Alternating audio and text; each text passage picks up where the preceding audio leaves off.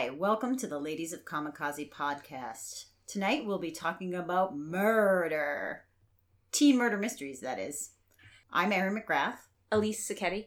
Valerie Sacchetti. Sara Franks Allen. So, part of the reason we were talking about this topic is that two of the ladies really had formative experiences with murder mysteries, particularly Elise. Particularly teen murder books. Like half of the time they weren't even a mystery. It was just like a teen is murdered. Maybe they become a ghost. Maybe they become a monster. Maybe dolls come alive and do more murder. When I think about my formative years, who let me walk out of a library at seven years old with some of these books? It's a fair question. So, I, as the other person who read a lot of these books, was thinking about this a lot when I was preparing for this. I read a lot of gothic horror, John Bellairs and Johnny Dixon mysteries, a lot of supernaturally tinged things, and it struck me as odd that nine year olds were given these to consume. to jump right into it, one of my favorite books that I remember reading in second or third grade was this book called The Dollhouse Mysteries by Betty Ren Wright, and it was for ages nine and up. And it was about this girl who got a dollhouse, and at night the dolls used to come alive and reenact the grisly murder of her grandparents. And it was up to these eight and nine year olds to solve the mystery. I don't know. That just seems like a weird thing for a second, third grader to read it, but I loved it so much. Yeah. And then stupid formative younger sister Valerie decided she was going to steal that from her older sister's bedroom because she was so obsessed with the book. And as soon as you described that book to me just now, I had this overwhelming sense of dread. What's funny for me, as somebody who read a lot of these books, is when I was much younger, I was scared of everything. Like kaiju movies freaked me out. I thought that those like monsters like were Godzilla movies? Yes. I thought those monsters were legitimately scary because they would show them on Channel 38, if Oh yeah, you all Mhm. remember. The creature double feature. The creature double feature. And I was terrified of them. And then for some reason, I really liked to read those things. I didn't want to look at them, which is stupid if you think about it, because your mental image is so much worse. And I remember reading Alvin Schwartz's Scary Stories to Tell in the Dark, oh my god. which had very scary pictures. Uh, But the stories themselves were really not that terrifying. But there was this one about this blob creature that lived in a lake. And for years later, I grew up near a lake and I would walk home. And if it got a little too dark, you ran past that lake, didn't you? I started thinking about that blob.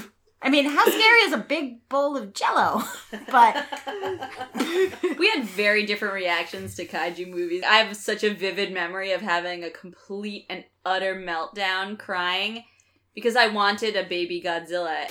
I wanted Godzooky. Why can't I have a pet of it? Like, why do we have to have a dog? where is my tiny my angry lizard? Oh, my poor parents. But as I got older, I just kept reading these mysteries. And for me, they range from the classic I really liked Nancy Drew when I was a kid. She was a redhead, which appealed to me a lot because I felt like there weren't a lot of books about other redheads. But I also read every Sherlock Holmes mystery there ever was, which I can thank my Nana and her Reader's Digest subscription for. I read R.L. Stine, Fear Street stuff, but it was mostly just because it was in front of me. R.L. Oh. Stine books were like potato chips for our generation. the big ones were the Goosebump books, but I think I was no, a no, little. we were before that. Yeah, I was gonna say I was a little older. R.L. Stine for us was Fear Street, and then there was like the Christopher Pike books and like all of those super Oh my God. disposable, I read so many Christopher delightfully Pike books. trashy murder mysteries or just scary stories.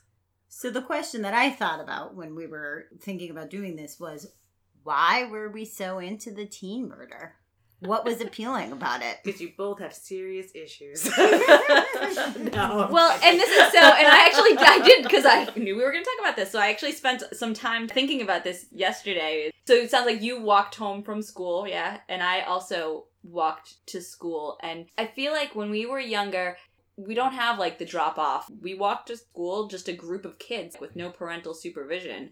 And it was always like, don't let somebody put a sticker on you because it could be drugs. And no you can't have your name on your jacket. Remember mom would not allow us to have our names embroidered on our clothes because then somebody would know our names and could call us over and we could go get kidnapped. Don't do that. I believe we also both grew up in suburbs that didn't have a lot of streetlights. And there were a lot of times where, like, you would go over to your friend's house and be walking around in the woods. I actually think that the supernatural skew of some of these mysteries was safer and more predictable Hmm. than what you were led to believe was going to happen if you Ah. walked out your own door. Wow.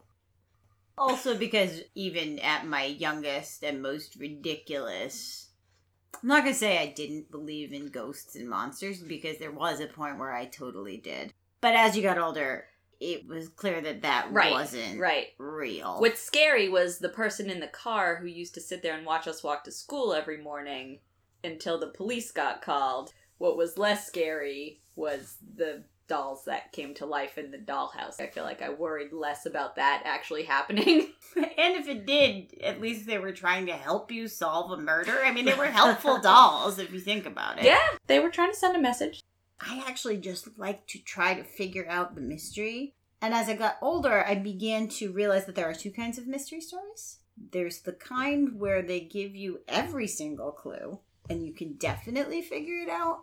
And then there's the red herring kind where at the end, some random gardener, Right. Dollhouse Mysteries, who has not appeared at all in Right. the story hitherto, turns out it was him the whole You time. were you were never gonna figure it out. It was I- not intended. hate that kind of mystery. It makes me so mad because really what I want to do is outsmart the book. I wanted to crack the code. Which were the books that had the answer to the mystery in the back? We're talking about Encyclopedia Brown? There were like these quick little mystery Yeah, stories. that's it. yeah. Sara's right.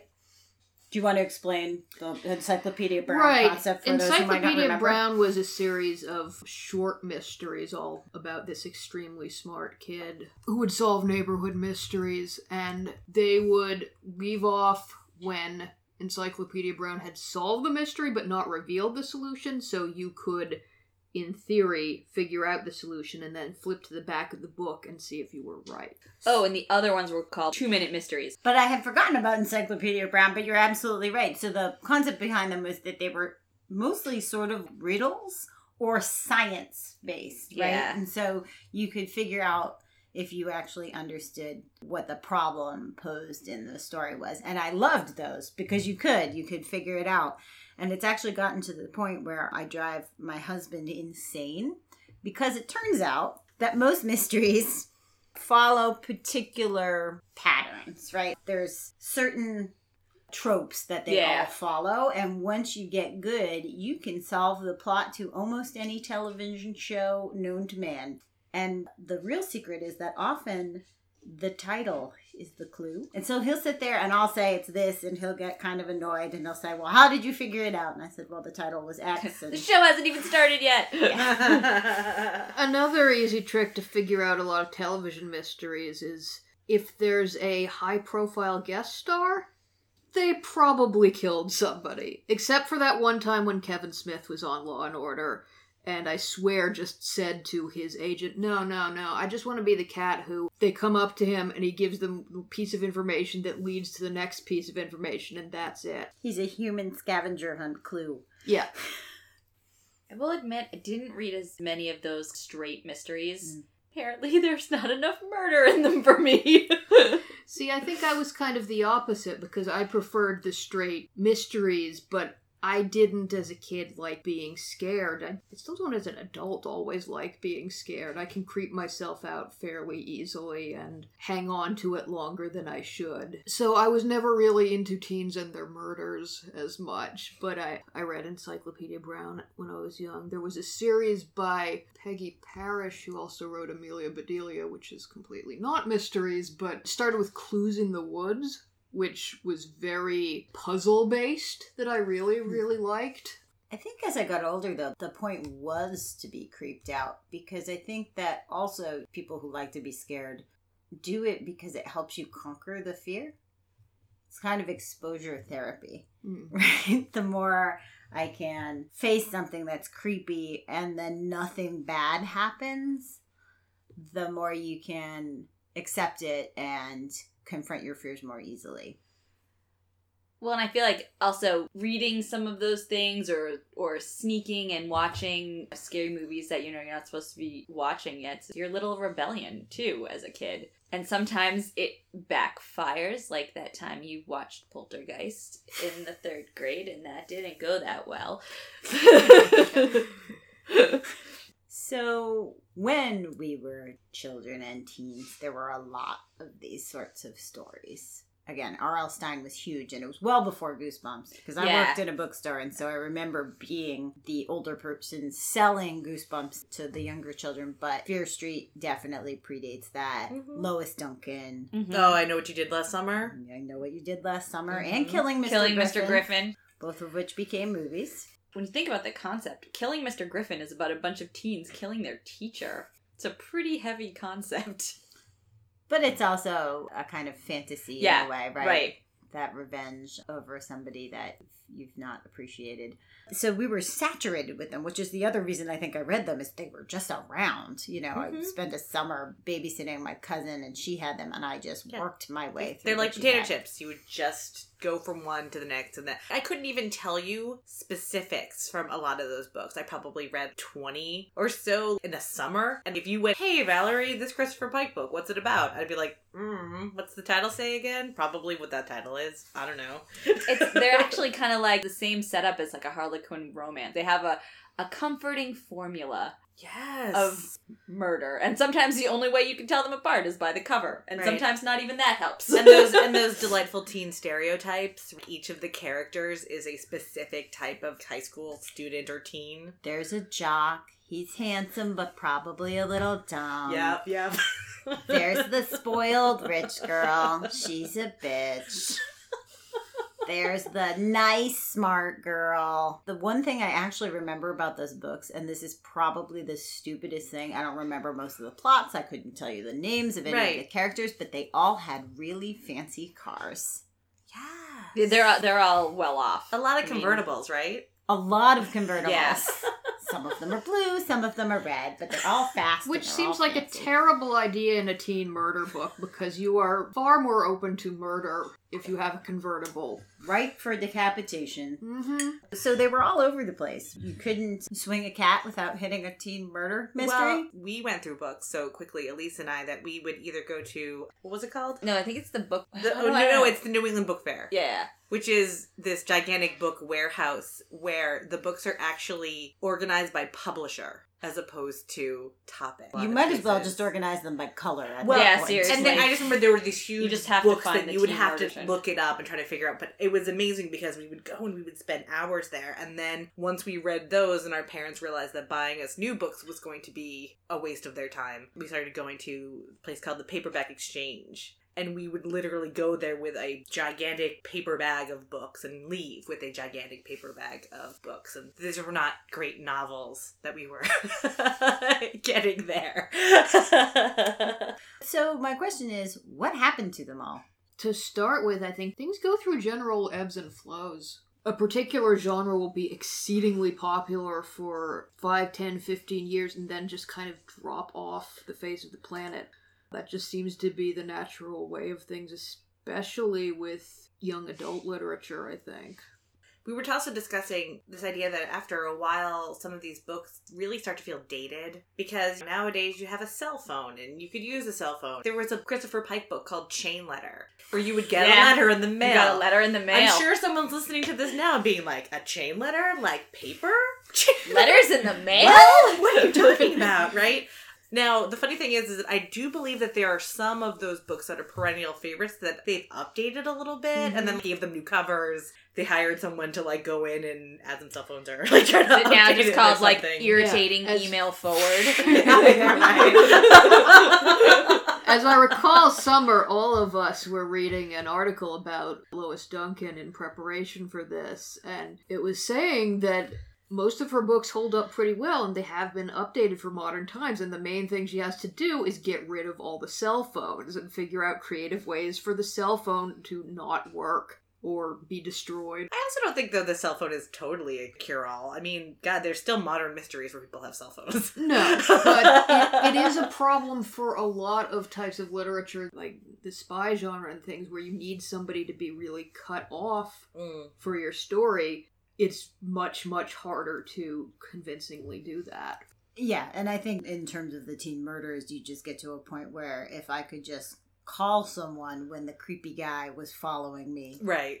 and be picked up, nothing bad would have happened.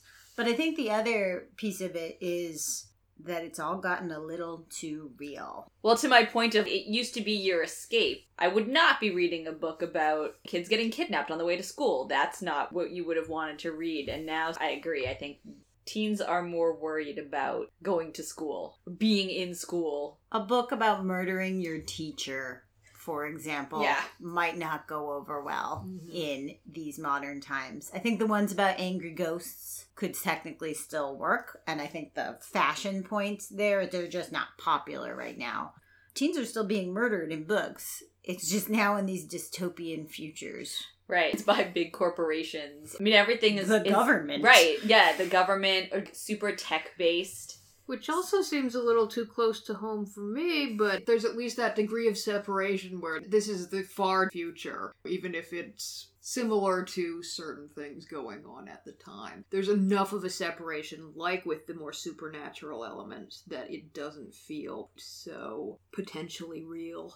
I think there's that. I also think that stories do reflect the things going Right. on in their time. And so while you might not have read a book in the 80s about kids being kidnapped, again, part of the point was these books were towing the line Right. of what could happen to you, but moving it so far out of reality that it wasn't scary. And it gave you control because justice was always I would say done. right. It was a, or it was a different kind of scary that you had control of. You had Yeah. the control. And so now I think some of these dystopian books are because there are concerns about war and giant corporations taking over the world and the government possibly not having your best interests at heart.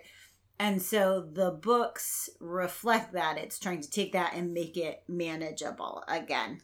They have more rather than that supernatural skew. They have more of a science fiction skew because to the point of the cell phone piece, technology is so much more a part of our lives and so particularly when it doesn't work or when it backfires, that is scary. Right. It's terrifying to be alone with your thoughts. So there's a book by M.T. Anderson, and it's not a mystery technically, but it's exactly about that. It's called Feed, if you've ever heard of it. Yes, I think this is familiar. So basically, the concept is that everybody has all of the news, all of the advertising, and all of their friends jacked directly into their brains. The opening line of the book is We went to the moon to have fun, and the moon totally sucked.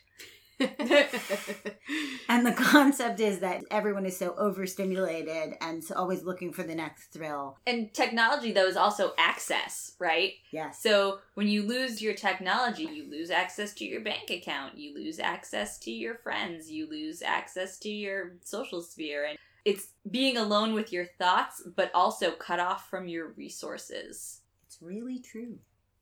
So, as the wonderful adults we are today, how do you think your childhood literary preferences shaped who you are now? Have you met me? Like Explain. my tastes have not skewed that far from that. I still like things with a supernatural skew. I like horror. I like true crime. I do like the post apocalyptic genre though. So actually, this shift towards post apocalyptic stuff is great, I think. That's still in my wheelhouse. And so it's not like, oh man, books back then used to be better. I still find lots of stuff now that I think is super interesting and in my wheelhouse. I still have a huge affection for ghost stories. Not necessarily slasher type ghost stories. I love a book that has all the atmosphere and all the character development. So, as I got older, I sort of stopped caring so much about the scary stories that had the teenagers in it, but was really more into scary stories that took place in the past or if whatever the supernatural element was coming from, it was some sort of real social commentary or a result of some real historical event that happened. These vampires are an example of uh, Well- disease. Maybe more like these ghosts are a result of this being a Civil War battlefield. Got it. So like educational ghosts. Yeah, really. I went, I went through a phase where I was reading a lot of murder mysteries too that happened in Victorian period. It's the same reason why sometimes I like historical romance is that you get your trash, but you also get to learn some sort of fun facts about different times. You just like a thing that's costumed. Like if you dress it up. that too. I'm not going to deny it. Like, put some petticoats in there. Oh, what petticoats? That's really interesting to me. But yeah, most of the stuff that I like now is heavy on the character development. I know it's not the most popular thing for some people, but I like when characters talk about their feelings and how they experience things. In terms of how I feel about the post-apocalyptic stuff that is going on now, I definitely am not as into it depending on the story that it is. I found myself with a little bit of fatigue. Mm. I made the mistake of trying to read The Maze Runner and I was like, and I'm done. Because I finished the trilogy and I hated myself and I was like, I'm going to stop reading kinds of books. I think I do still have some similar preferences. I do still like mysteries. When I was a bit younger, I went through a big Agatha Christie phase. I went through a big Mary Higgins Clark phase. I went through a brief Sue Grafton phase, though I never finished as much of the alphabet as she got to. Rest in peace. I think I've always geared a little towards the mystery end of it than the scary end of it. I'm just not big into the scary stuff. I can appreciate when it's well done, but I'm not somebody who seeks out scary movies a lot, or scary books, or scary television. So I think for me, the enduring trait from the mysteries is that I do have this need to solve the problem. I just want to figure it out, and I'm mad when I'm not able to. In terms of books that I like to read, I actually almost never read mysteries anymore because they're boring because they have formulas right. I can't the formula. Yeah. But one thing that has endured is I will still read almost anything put in front of me. I have a fondness for certain kinds of fantasy. Everybody says I like crying books, but I think it's actually just that I like a book that surprises me with how it deals with emotion. So, like Patrick Ness's A Monster Calls, you knew what was going to happen at the end, and I won't say for those who haven't read or seen it. And yet it still made me cry. And I thought mm. that was an amazing thing to be able to do to take something where it's very clear where the ending is going, but how you get there is the part that's surprising. I'd be curious to know so, what are we all reading right now? I don't think I am reading anything right now because I just finished The Power. Actually, when I get home, I gotta pick up the book club book and start that. What is the book club book? Weird World. I don't know when this is gonna go out, so that may or may not be a plug opportunity. I'm actually reading the female Thor trades. Oh yeah, I've heard that's really good. They are really good. Yeah, They're pretty that's great. on the list of things I want to try to get to. Mhm. Last thing I read was actually an, an issue of Adventure Time that my husband tossed at me and said, Hey, you'll like this, which I did. Beyond that, because we have all recently been indoctrinated into Dungeons and Dragons, I'm trying to get some more backstory on that so I can flesh out my character. So I'm looking over some of the rule books. So, as the jerk who reads like five books at the same time, I'm currently reading The Job of the Wasp by Colin Winnette, which is a gothic horror story. yes, I'm- that's the kind that I like. Tomorrow it when I'm done. Um, and I'm reading it because it was recommended by Kelly Link. Um, I'm also reading Connie Willis's Blackout. Connie Willis writes these sci-fi books that are about Oxford College history students who are also time travelers. So, to say nothing of The Dog is a really great book, and Blackout is they're all going back to World War II. And then finally, I'm also reading the new Cora comic book. Hmm. And with that, that is our time, ladies. So thanks everyone for listening, and we'll talk to you again next month.